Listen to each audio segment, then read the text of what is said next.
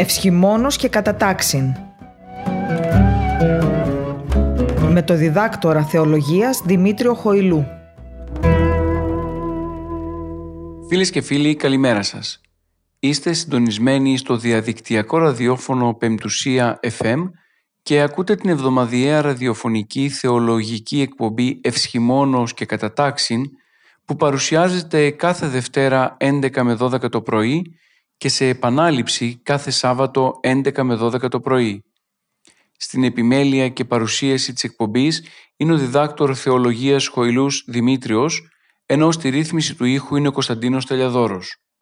Η Αγία μας Εκκλησία, μέσα στον ετήσιο λειτουργικό της κύκλο, έχει εντάξει τις θεομητορικές εορτές προς τιμήν της Παναγίας.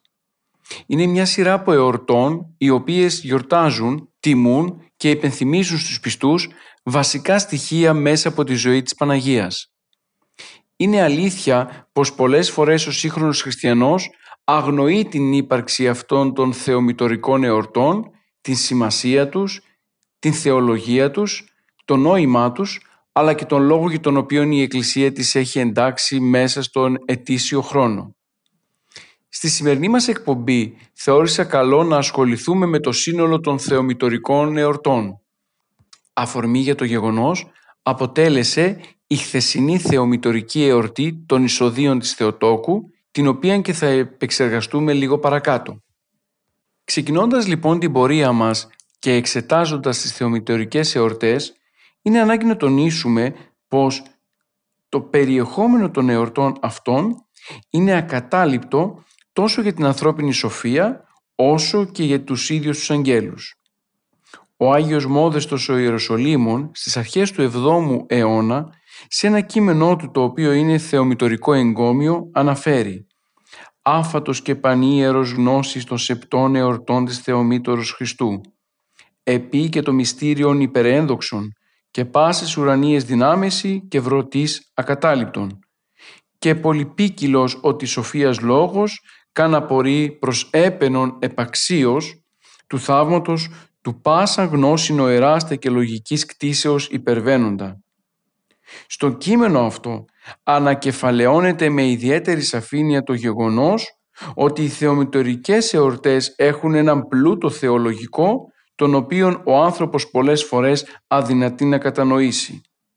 Το μυστήριο της θείας Οικονομίας καθώς και το σχέδιο για τη σωτηρία του ανθρώπου συνδέονται απόλυτα με το πρόσωπο της Θεοτόκου.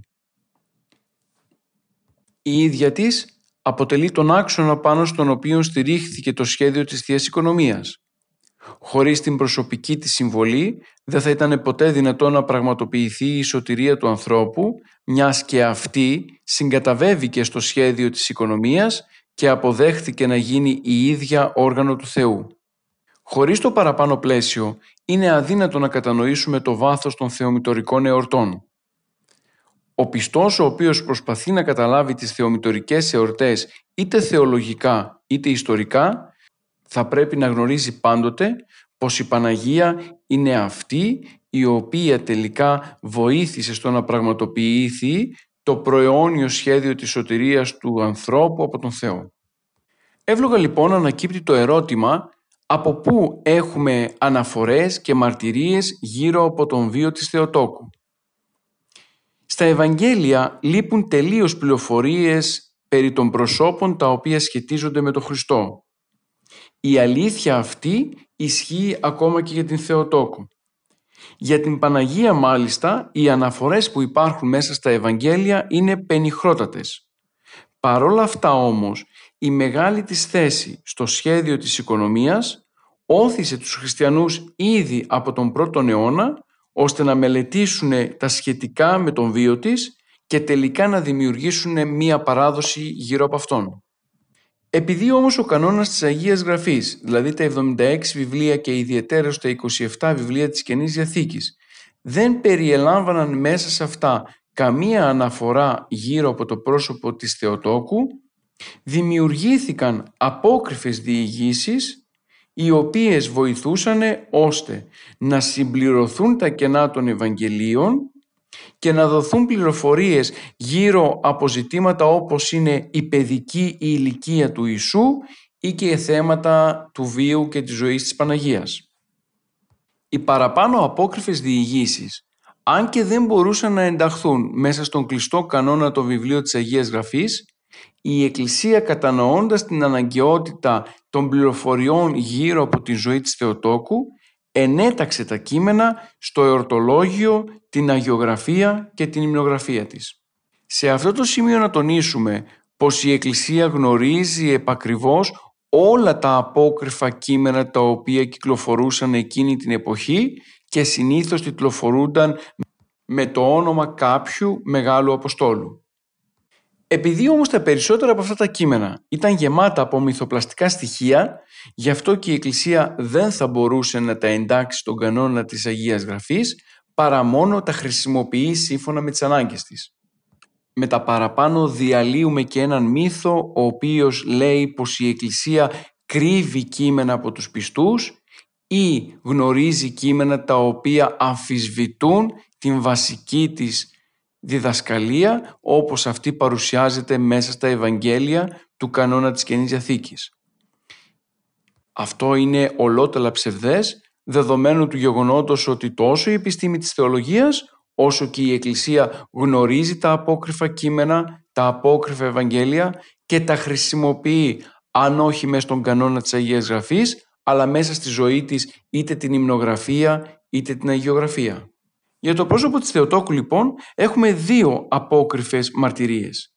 Η πρώτη είναι το πρωτοευαγγέλιο του Ιακώβου, ενώ το, η δεύτερη είναι το Ευαγγέλιο του Ψευδομαθαίου.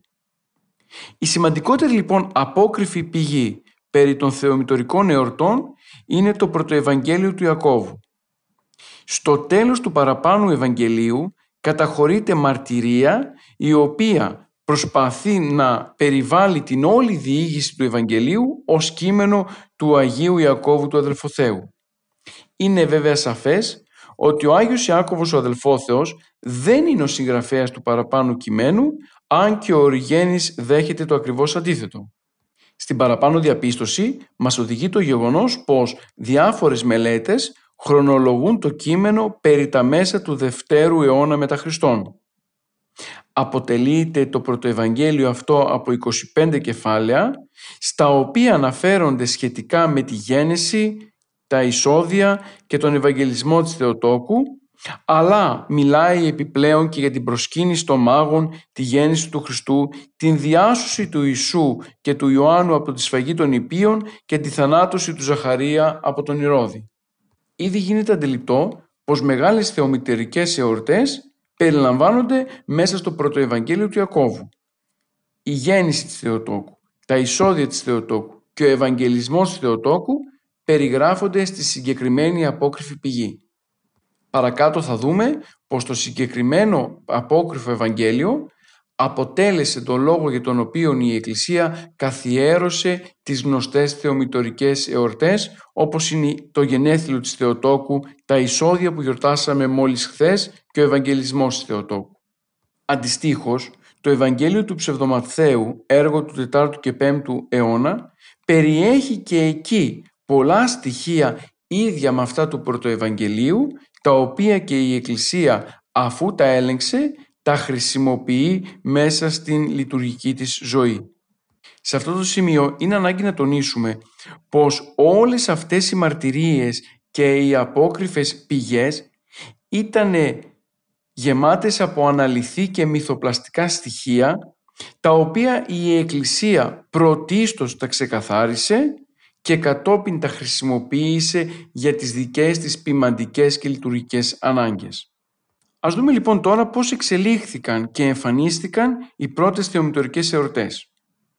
Πρωταρχική είναι η επισήμαση ότι πρέπει να διακρίνουμε μεταξύ της τιμής προς την Θεοτόκο και της τελετουργικής ή λειτουργικής εκδήλωσης της τιμής αυτής μέσα από τη δημιουργία μιας εορτής. Η τιμή προς το πρόσωπο της Θεοτόκου είναι έκδηλη ήδη εντός του κύκλου των πρώτων Αποστόλων.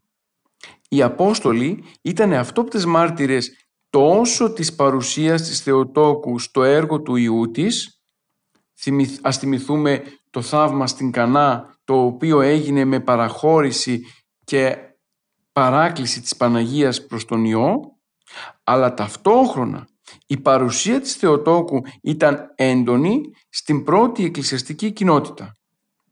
Ο ίδιος ο Χριστός κατά την ώρα της Σταυρώσεως είχε παραδώσει την Θεοτόκο στον Ιωάννη τον Θεολόγο και αυτό το γεγονός αποτελούσε ένα στοιχείο που ενίσχυε το κύρος της στη συνείδηση του εκκλησιαστικού σώματος της πρώτης εκκλησιαστικής κοινότητας στα Ιεροσόλυμα.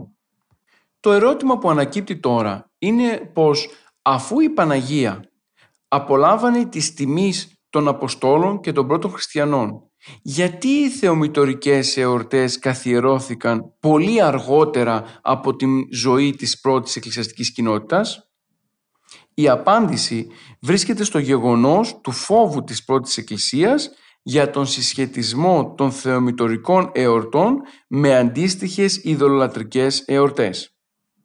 Δεν θα πρέπει να παραλείψουμε πως ήδη από τους πρώτους αιώνες εμφανίστηκαν μία σειρά από αιρέσεις οι οποίες απέδιδαν ιδιαίτερη τιμή, λατρεία και ευλάβεια στο πρόσωπο της Θεοτόκου που άγγιζε τα όρια της ειδωλολατρίας.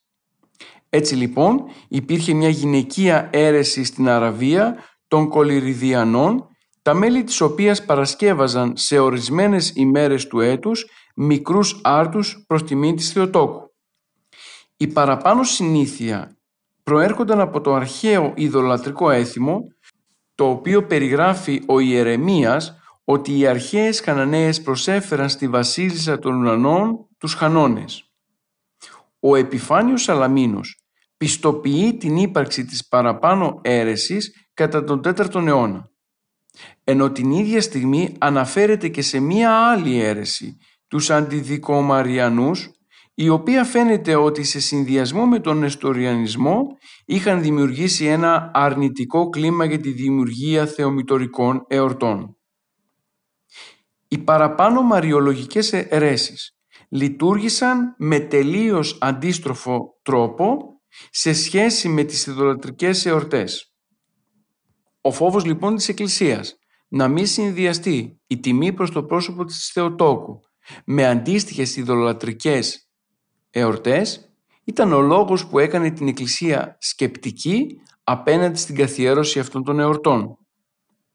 Πίστευε λοιπόν η Εκκλησία ότι επιβάλλει το η ορτολογική θεσμοθέτηση της ήδη υπάρχουσας τιμής προς τη Θεοτόκου. Δηλαδή, οι αιρέσεις, οι μαριολογικές αιρέσεις προσπαθούσαν να επιβάλλουν μία κατάσταση άσχετα αν αυτή υπήρχε ήδη από την πρώτη στιγμή της ζωής της πρώτης εκκλησίας των Ιεροσολύμων. Φυσικά, η ύπαρξη και δημιουργία των θεομητορικών εορτών συνδέθηκε απόλυτα και με την θεομητορική θεολογία, δηλαδή την βασική διδασκαλία της Εκκλησίας γύρω από το πρόσωπο της Θεοτόκου. Όσο οι εορτές Θεοτόκου αναπτύσσονταν, τόσο αναπτύσσονταν και η πίστη της Εκκλησίας, η διδασκαλία της και η θεολογία της γύρω από το πρόσωπο της Θεοτόκου. Θα μπορούσαμε λοιπόν να πούμε πως οι θεομητορικές εορτές οι οποίες εμφανίστηκαν περί τα τέλη του 4ου αιώνα δεν ήταν νέες εορτές αλλά ήταν πρωτοχριστιανικές εορτές που στηρίζονταν εξ ολοκλήρου στην τιμή και στην ευλάβεια προς την Παναγία η οποία εκδηλώθηκε εορτολογικά πολύ αργότερα εξαιτίας του φόβου των αιρέσεων που δρούσαν μέχρι εκείνη την εποχή. Την παραπάνω τοποθέτηση την επιβεβαιώνει το γεγονός πως αμέσως μετά την εμφάνιση των θεομητορικών εορτών υπερέβαλαν σε ένταση παλμό και περιεχόμενο όλες τις μέχρι τούδε ισχύουσες εορτές Αποστόλων, Μαρτύρων, Οσίων και λοιπόν Αγίων. Δηλαδή, το χριστεπώνυμο πλήρωμα ήταν ήδη έτοιμο να εορτάσει την Παναγία πολλούς αιώνες πριν, δεδομένου ότι η ευλάβεια προς το πρόσωπο της Θεοτόκου ήταν παραπάνω από την τιμητική προσκύνηση των Αποστόλων, Μαρτύρων, Οσίων και άλλων Αγίων. Κομβικό σημείο για την έναρξη της λειτουργικής τιμής του προσώπου της Θεοτόκου αποτέλεσε η Τρίτη Οικουμενική Σύνοδο. Με αυτήν κατοχυρώθηκε δογματικά η πίστη της Εκκλησίας απέναντι στην Θεοτόκο και ταυτόχρονα δημιουργήθηκαν οι κατάλληλες συνθήκες ανάπτυξης ενός θεομητορικού εορτολογικού κύκλου. Η πράξη αυτή στηρίζεται πάνω στην καθολική και αμύωτη τιμή προς το πρόσωπο της Θεοτόκου στη χριστιανική εκκλησία των τεσσάρων πρώτων αιώνων. Άλλωστε, ο πόντος αιώνας είναι η περίοδος που εμφανίζονται και οι πρώτοι ναοί προς τιμή της Θεοτόκου, γεγονός το οποίο συνδέεται άμεσα με την εορτολογική θεσμοθέτηση της τιμής προς το πρόσωπό της. Γίνεται λοιπόν ευκόλως κατανοητό το ότι η Εκκλησία τιμούσε το πρόσωπο της Θεοτόκου ήδη από τους πρώτους αιώνες, αλλά για λόγους καθαρά ποιμαντικούς, αλλά και θεολογικούς, περίμενε να έρθει το πλήρωμα του χρόνου, ώστε να μπορούν να θεσμοθετηθούν οι παραπάνω θεομητορικές εορτές και τελικά να μπορέσει να δοθεί ελεύθερα η τιμή του προσώπου της Παναγίας, ώστε αυτή να μην συνδέεται με κανέναν τρόπο με οποιαδήποτε άλλη ειδωλολατρική παράδοση. Γνωρίζοντας λοιπόν τη σπουδαιότητα των παραπάνω εορτών, θα αναφερθούμε στις τέσσερις μεγάλες θεομητορικές εορτές καθέτους, δηλαδή την σύλληψη της Θεοτόκου, το γενέθλιο της Θεοτόκου, τα εισόδια της Θεοτόκου, τον Ευαγγελισμό και την κοίμηση της Θεοτόκου. Είναι ανάγκη να επισημάνουμε πως η Παπαντή, αν και θεωρείται θεομητορική εορτή, επικράτησε τελικά να είναι δεσποτική εορτή. Γι' αυτό και αυτή χαρακτηρίζεται και αντιμετωπίζεται ως δεσποτική εορτή και εξετάζεται ως γιορτή που είναι αφιερωμένη στο πρόσωπο του Κυρίου. Ας ξεκινήσουμε λοιπόν την αναφορά μας από την εορτή της Συλλήψεως. Στις 9 Δεκεμβρίου εορτάζεται η σύλληψη της Θεοτόκου. Το μηνολόγιο της ημέρας εκθέτει τα εορταζόμενα γεγονότα ως εξής. Ο Ιωακήμ και η Άννα προμηνύονται από τον Θεό την σύλληψη της Θεοτόκου και εξαιτίας του γεγονότος απολαμβάνουν την χαρά της γέννησης ενός παιδιού. Από το εορτολογικό περιεχόμενο γίνεται αντιληπτό ότι η βαρύτητα βρίσκεται στο γεγονός το οποίο θα επακολουθήσει και το οποίο εισάγει η σύλληψη δηλαδή στη γέννηση της Θεοτόκου. Γι' αυτό και οι δύο εορτές, η σύλληψη και το γενέσιο, ευρίσκονται σε συνάφεια περιεχομένου. Τα αίτια και οι χρονικοί παράμετροι του ημερολογιακού καθαρισμού είναι αδύνατο να διερευνηθούν πλήρως. Γίνεται κατανοητό όμως πως αφού η σύλληψη της Θεοτόκου εορτάζεται την 9η Δεκεμβρίου, τότε η γέννηση της Θεοτόκου θα πρέπει να εορτάζεται 9 μήνες μετά, γι' αυτό και αυτή τοποθετείται στις 8 Σεπτεμβρίου. Από τα τέλη του 7ου και τις αρχές του 8ου αιώνα έχουμε τις πρώτες μαρτυρίες τέλεσης της εορτής της Συλλήψεως. Τον 12ο αιώνα πλέον η παραπάνω εορτή λαμβάνει κρατικό χαρακτήρα με τη συμβολή του αυτοκράτορα Μανουήλ Κομνηνού. Η αρχαιότερη έγγραφη αναφορά γύρω από την εορτή της συλλήψεως της Θεοτόκου βρίσκεται σε ένα κείμενο του Ιωάννου του Μοναχού και Πρεσβυτέρου Ευβίας του 8ου αιώνα που έχει τον τίτλο «Λόγος στην σύλληψη της Αγίας Άνης». Στο κείμενο αυτό εξιστορούνται τα σχετικά με την ατεκνία του Ιωακήμ και της Άνης, με την απόρριψη των δύο από το θρησκευτικό περιβάλλον τους λόγω της ατεκνίας τους με τη θερμή προσευχή του καθενός σε διαφορετικό τόπο, καθώς και με την πληροφόρηση του Θεού ότι η προσευχή τους εισακούστηκε.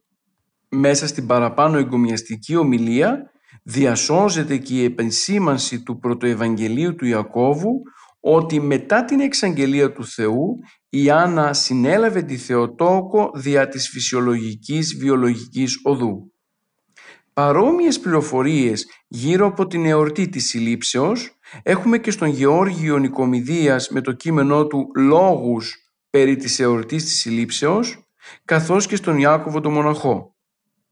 Τα γεγονότα περί της Συλλήψεως Θεοτόκου εμπλουτίζονται από τον Μοναχό Επιφάνιο ο οποίος παραθέτει ελεγχόμενες πληροφορίες όπως σχετικά με την ονοματοδοσία της Θεοτόκου κατά την εξαγγελία της Συλλήψεως είναι ανάγκη να τονιστεί πως ο Ευθύμιος Κωνσταντινούπολεως αποκαλεί την εορτή της συλλήψεως ως πρώτη από όλες τις υπόλοιπες και ως πρόξενος της σωτηρίας μας.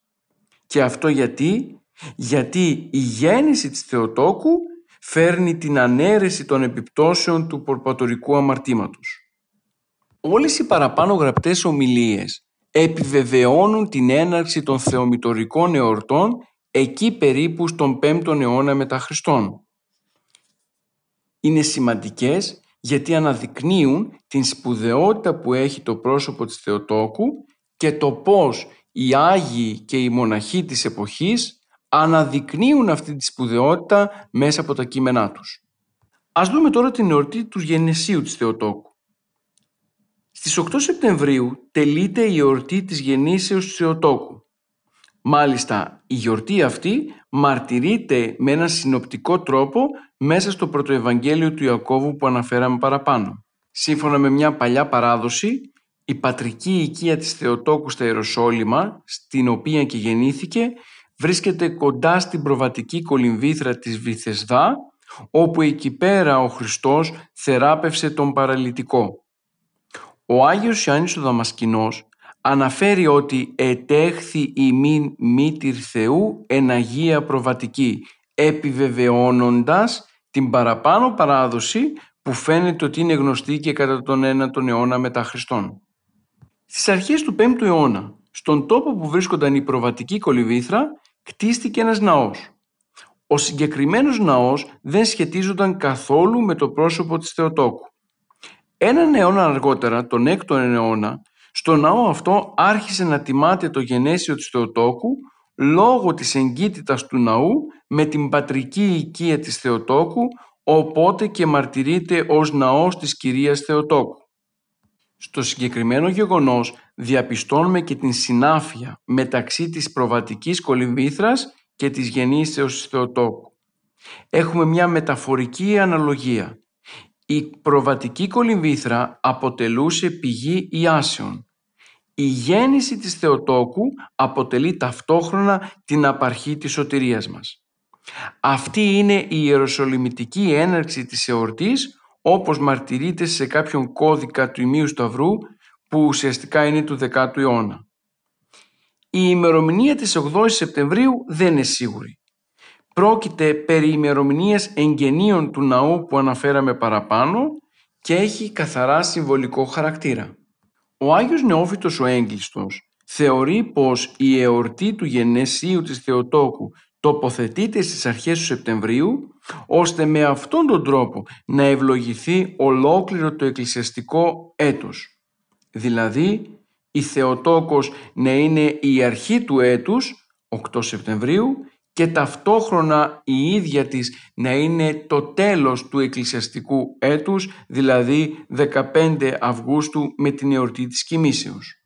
Με την πάροδο των αιώνων, η εορτή από τα Ιεροσόλυμα σιγά σιγά εισήχθη στην Κωνσταντινούπολη. Η πρώτη μαρτυρία του γεγονότος βρίσκεται στο Πασχάλιο χρονικό. Φαίνεται ότι ο εισηγητής της εορτής στην Κωνσταντινούπολη υπήρξε ο Άγιος Ανδρέας Κρήτης, ο οποίος έφτασε εκεί το 685 μετά Χριστού, προερχόμενος από τα Ιεροσόλυμα ως τόπο γέννησης και ισχύος εορτής.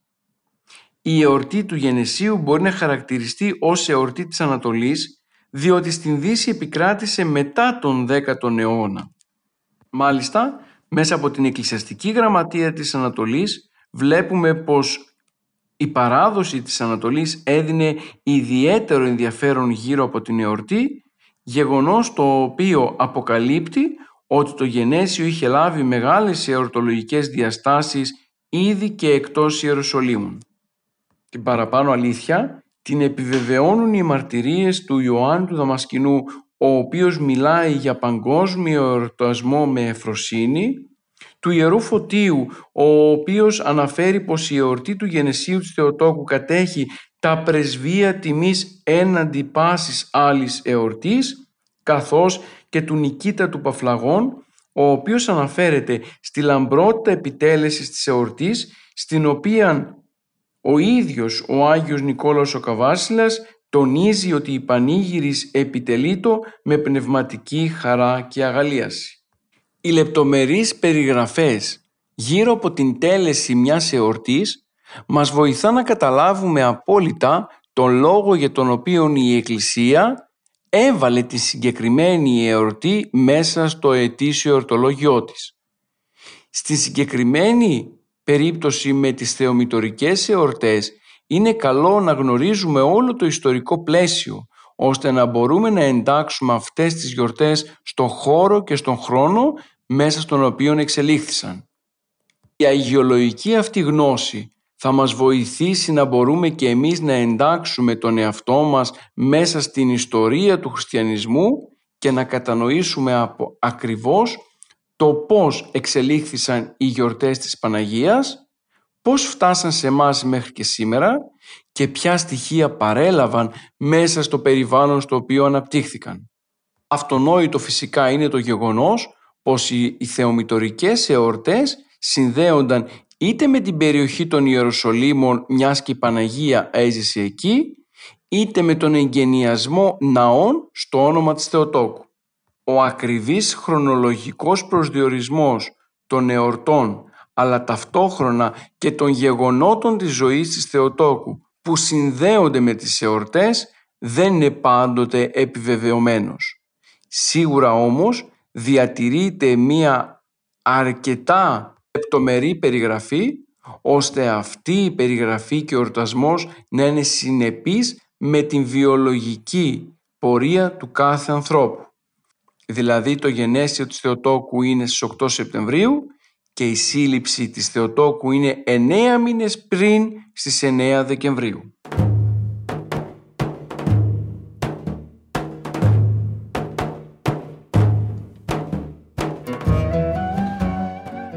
Σήμερα η εκπομπή μας είναι αφιερωμένη στα ιστορικά και θεολογικά στοιχεία των θεομητορικών εορτών όπως αυτές παρουσιάζονται μέσα στον ετήσιο εορταστικό κύκλο.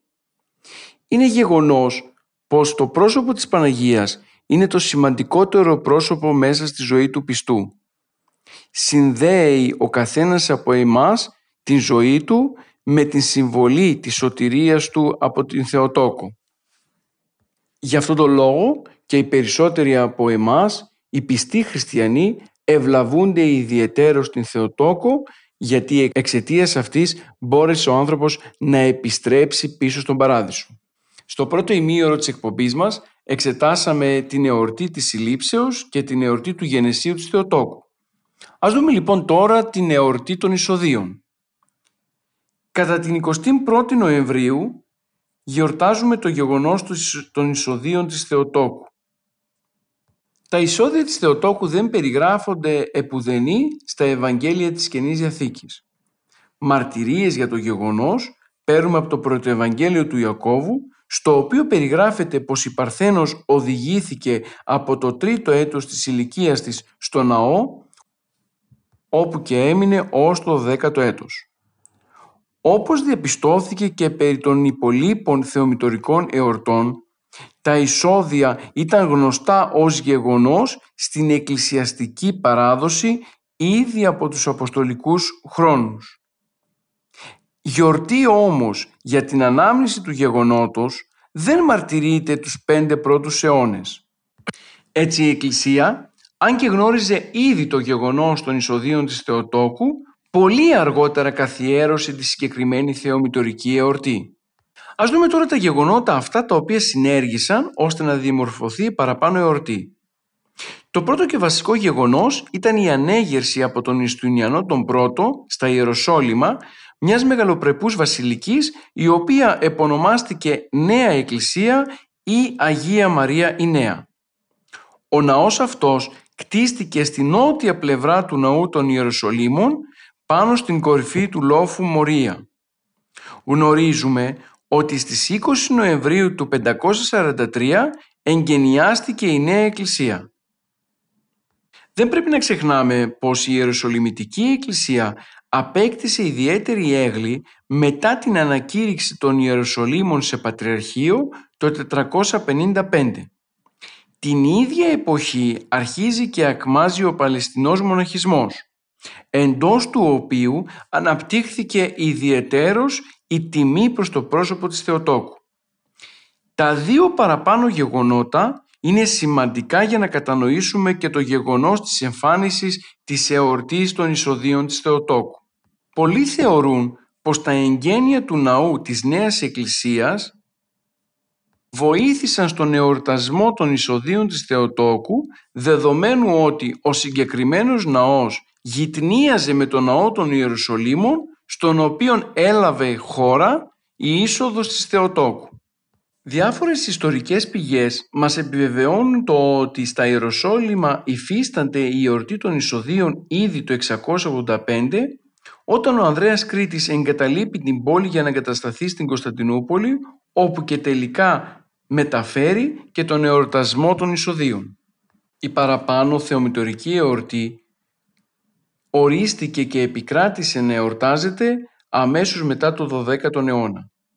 Αυτό δείχνει ακριβώς τις ζυμώσεις οι οποίες έγιναν μέχρι την στιγμή της καθιέρωσης των εισοδίων της Θεοτόκου ως θεομητορική εορτή.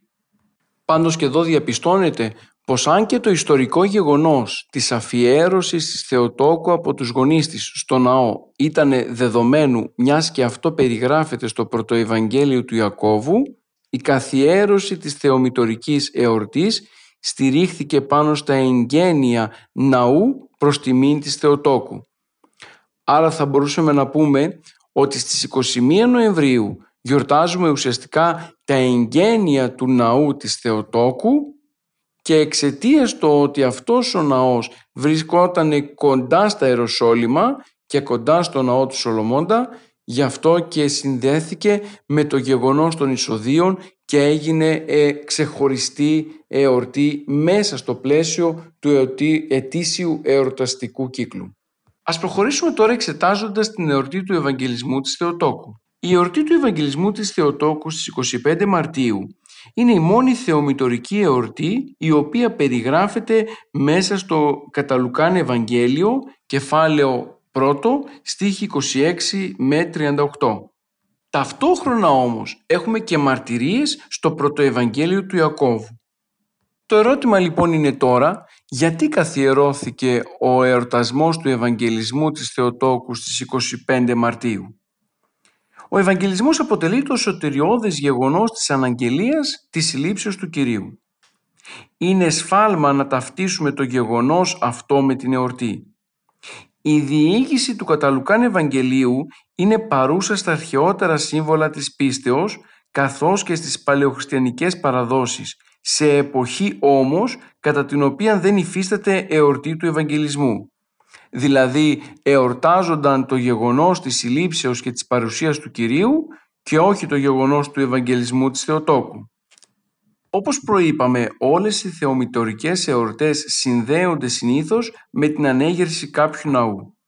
Έτσι και εδώ γνωρίζουμε ότι η Αγία Ελένη είχε ανεγείρει βασιλική στη Ναζαρέτ εκεί όπου κατά την παράδοση βρισκόταν ο οίκος στον οποίο πραγματοποιήθηκε ο Ευαγγελισμός. Είναι προφανές ότι περί το ναό αυτό θα είχε διαμορφωθεί κάποια τιμή προς την Θεοτόκο και το γεγονός του Ευαγγελισμού η οποία φυσικά δεν ήταν θεσμοθετημένη εορτή θα εξαντλείτο στα όρια της πόλεως αυτής. Πάντως στη Ναζαρέτ υπήρχε η τιμή προς την Θεοτόκο όπως αυτό αποδείχθηκε μέσα από τις ανασκαφές στα θεμέλια της συγκεκριμένης βασιλικής. Στο διπορικό της εθερίας περιγράφονται εκεί πέρα αναλυτικότατα οι εορτές και οι ακολουθίες που συνέβαιναν στα Ιεροσόλυμα κατά το τέλος του 4ου αιώνα. Το παραπάνω λοιπόν ο διπορικό δεν συναντούμε την εορτή του Ευαγγελισμού της Θεοτόκου, πράγμα το οποίο μας δίνει να καταλάβουμε πως στα τέλη του 4ου αιώνα δεν υπήρχε συγκεκριμένη θεομητορική εορτή. Στις αρχές του 5ου αιώνα και λίγο αργότερα διαπιστώνουμε την ύπαρξη της συγκεκριμένης εορτής τόσο σε μεταγενέστερα εορτολόγια της Δύσεως όσο και σε εορτολόγια της Ανατολής ιδιαίτερως δε της Κωνσταντινούπολης. Μάλιστα, η εορτή του Ευαγγελισμού τοποθετούνταν στις 18 Δεκεμβρίου. Διαπιστώνουμε λοιπόν πως ο Ευαγγελισμός συνδέονταν άμεσα με τη γέννηση του Κυρίου ως δύο αλληλοδιάδοχα γεγονότα. Ενώ η λογική θα έπρεπε να τοποθετούσε τη σύλληψη 9 μήνες πρώτης γεννήσεως, αυτό φαίνεται ότι κατά τα πρώτα στάδια εορτασμού της εορτής δεν συνετέλεσε στο να συμβεί κάτι τέτοιο. Από τα μέσα του 5ου αιώνα και μετά παρατηρείται η ομολογία πως η μετάθεση της εορτής του Ευαγγελισμού από τις 18 Δεκεμβρίου στην 25η Μαρτίου γίνεται εξαιτίας του διαχωρισμού της εορτής των Χριστουγέννων από την 6η Ιανουαρίου και της τοποθέτησής της στις 25 Δεκεμβρίου. Έτσι λοιπόν, θέλοντας να συνδυαστεί απόλυτα το εννεάμινο που χρειάζεται για να γεννηθεί ένας άνθρωπος και να δοθεί σε αυτό όχι μόνο ο συμβολικός χαρακτήρας αλλά και ο πρακτικός χαρακτήρας, γι' αυτό και τοποθετούνται τα Χριστούγεννα στις 25 Δεκεμβρίου και εννέα μήνες πριν η σύλληψη του Κυρίου, δηλαδή ο Ευαγγελισμός Θεοτόκου στις 29 Μαρτίου. Μια άλλη ερμηνευτική θέλει να συνδέεται η 25η Μαρτίου με το γεγονός της συλλήψεως του προδρόμου. Ο πατέρας του προδρόμου Ζαχαρίας εισήλθε στα Άγια των Αγίων κατά την εορτή της κοινοπηγίας. Ήταν τότε η μοναδική περίπτωση εισόδου στα άδεια του ναού και μάλιστα αυτό συμβαίνει συνήθως κατά το μήνα Οκτώβριο. Εφόσον λοιπόν η σύλληψη του προδρόμου συμβαίνει κατά το μήνα Οκτώβριο, ο πρόδρομος είναι έξι μήνες μεγαλύτερος του Χριστού, άρα λοιπόν ο Ευαγγελισμός της Θεοτόκου θα πρέπει να συμβεί κατά τον μήνα Μάρτιο. Έχοντας κατά νου την απόκριφη παράδοση που επικρατούσε την εποχή εκείνη, θα πρέπει να τονίσουμε πως η 25η Μαρτίου θεωρούνταν ως η πρώτη ημέρα του κόσμου. Συνέπεια του γεγονότος αυτού ήταν η θεώρηση της σύλληψης του Κυρίου να συμπίπτει με την πρώτη ημέρα ολόκληρης της δημιουργίας. Γι' αυτό το λόγο και η 25η Μαρτίου θα έπρεπε να ήταν η ημέρα κατά την οποία συνελήθη ο Κύριος μέσω του οποίου θα έλθει η σωτηρία των ανθρώπων. Διαπιστώνουμε λοιπόν πως η ιστορική τοποθέτηση των θεομητορικών εορτών δεν έχει να κάνει σχέση μόνο με το ιστορικό γεγονός και το πότε συνέβη, αλλά και με τη θεολογία της Εκκλησίας μας. Η 25η Μαρτίου είναι η μέρα κατά την οποία ο Θεός δημιουργεί τον κόσμο σύμφωνα με τον Αναστάσιο Αντιοχίας.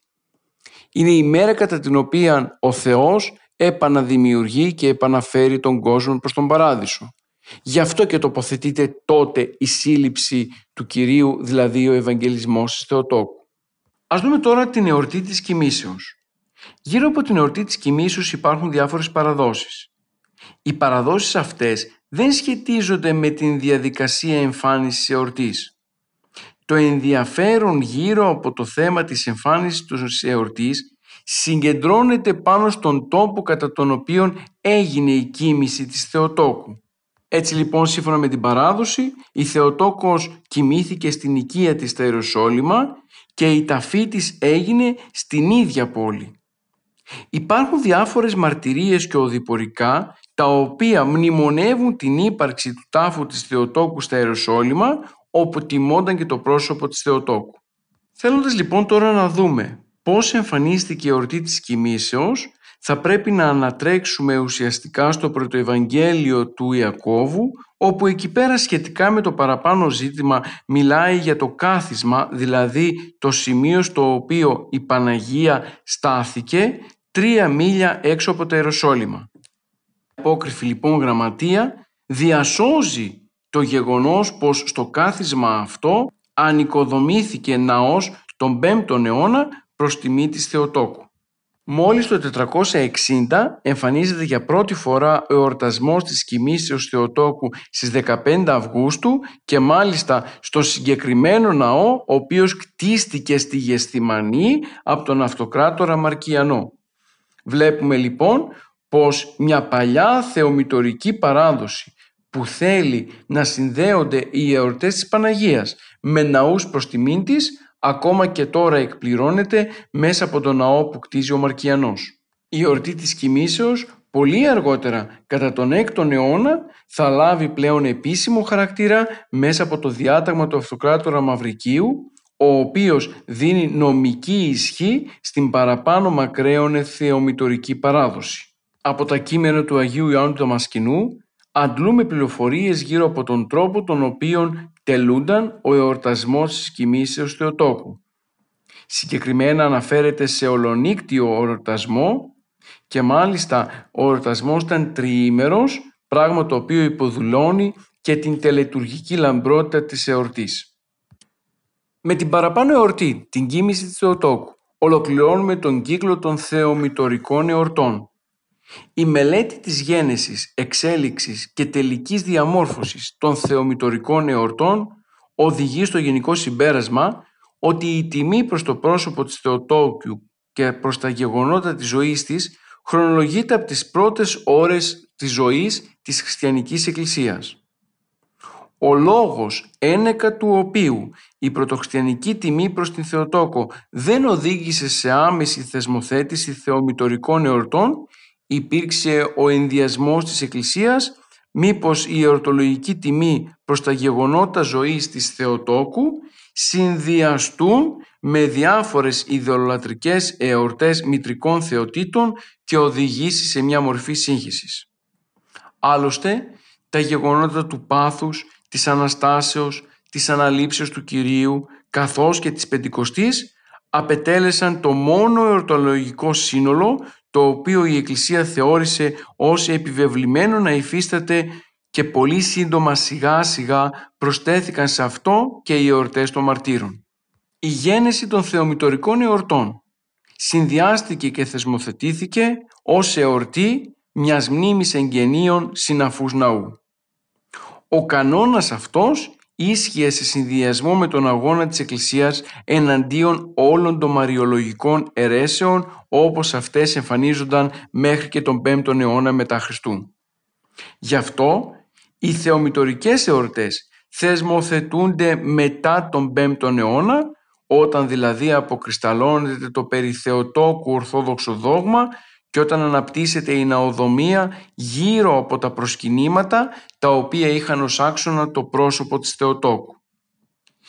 Και πάλι όμως, παρόλο ότι από τον 5ο μέχρι και τον 7ο αιώνα έχουμε θεσμοθέτηση θεομητορικών εορτών, δεν σημαίνει ότι έχουμε και καθολική διάδοση των εορτών αυτών σε όλον τον χριστιανικό κόσμο.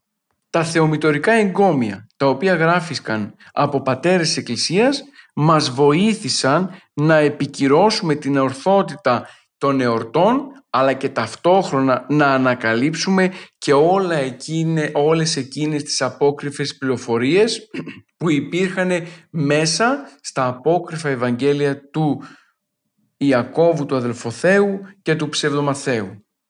Φίλες και φίλοι, ο πανηγυρικός εορτασμός των γεγονότων της ζωής της Θεοτόκου αποτελεί γεγονός πνευματικού αναβαπτισμού.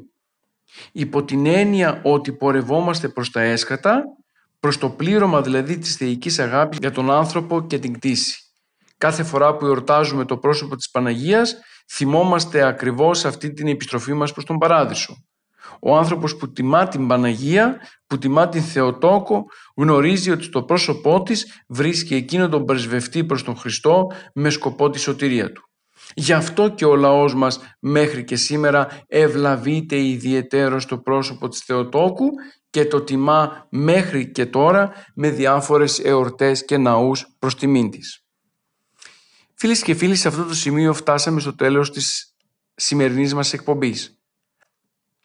Ανανεώνουμε το ραδιοφωνικό μας ραντεβού για την επόμενη Δευτέρα 11 με 12 το πρωί. Μέχρι τότε να είστε καλά. Χαίρετε.